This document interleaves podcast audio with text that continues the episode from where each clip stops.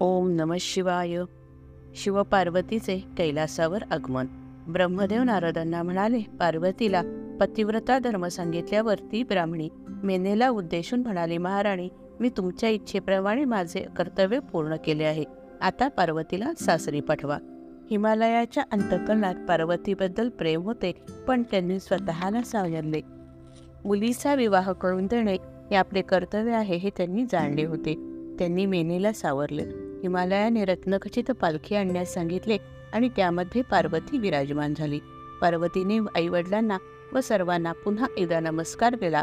हिमालयाने मेनेला साश्रू नयनांनी सर्वांना हिमालयाने व मेनेला साश्रू नयनांनी सर्वांना नमस्कार केला आणि ते दोघे आपल्या नगराकडे आले. शिवपार्वती मंगलवाद्यांच्या गजरात कैलासाकडे निघाले होते. सर्व शिवगण आनंदाने नाचत होते. सुस्वर गायन व नृत्य सुरू होते. देव आणि देवस्त्रिया पार्वतीवर पुष्पवृष्टी करत होत्या. ऋषीमुनी स्तवन करत होते. अशा प्रकारे सर्वजण कैलास पर्वतावर पोचले तेथील शिवगणांनी सर्वांचे मनापासून स्वागत केले. शिवजी म्हणाले पार्वती तू सदैव माझे स्मरण करत होतीस. मागील जन्मीही तू माझी पत्नी होतीस. त्यामुळे तुझे माझे मिलन झाले. तुला जसा आनंद झाला आहे तसाच मलाही आनंद झाला आहे. आपले हे जन्मोजन्मीचे नाते आहे. तुझ्याशिवाय मी आणि माझ्याशिवाय तू दोघेही अपूर्ण आहेत.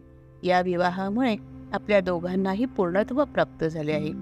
पार्वती म्हणाली नाथ तुम्ही माझ्याशी विवाह करून मोठे उपकार केले आहेत. तुम्हाला प्राप्त करून मी खरोखर धन्य झाले आहे. शिवजीने सर्वांना भोजन दिले. सर्वांना बहुमूल्य वस्तू भेट दिल्या. सर्वांनी शिवजींना नमस्कार केला. शिवपार्वतीचा सोहळा सर्वांच्या स्मरणात कायम राहील इतका सुंदर झाला होता. नारदा अशा प्रकारे मी तुला शिवपार्वती सोहळा सांगितला. या विवाह सोहळ्याची कथा कल्याणदायी आहे. या सोहळ्याचे जो कथन करेल अथवा श्रवण करेल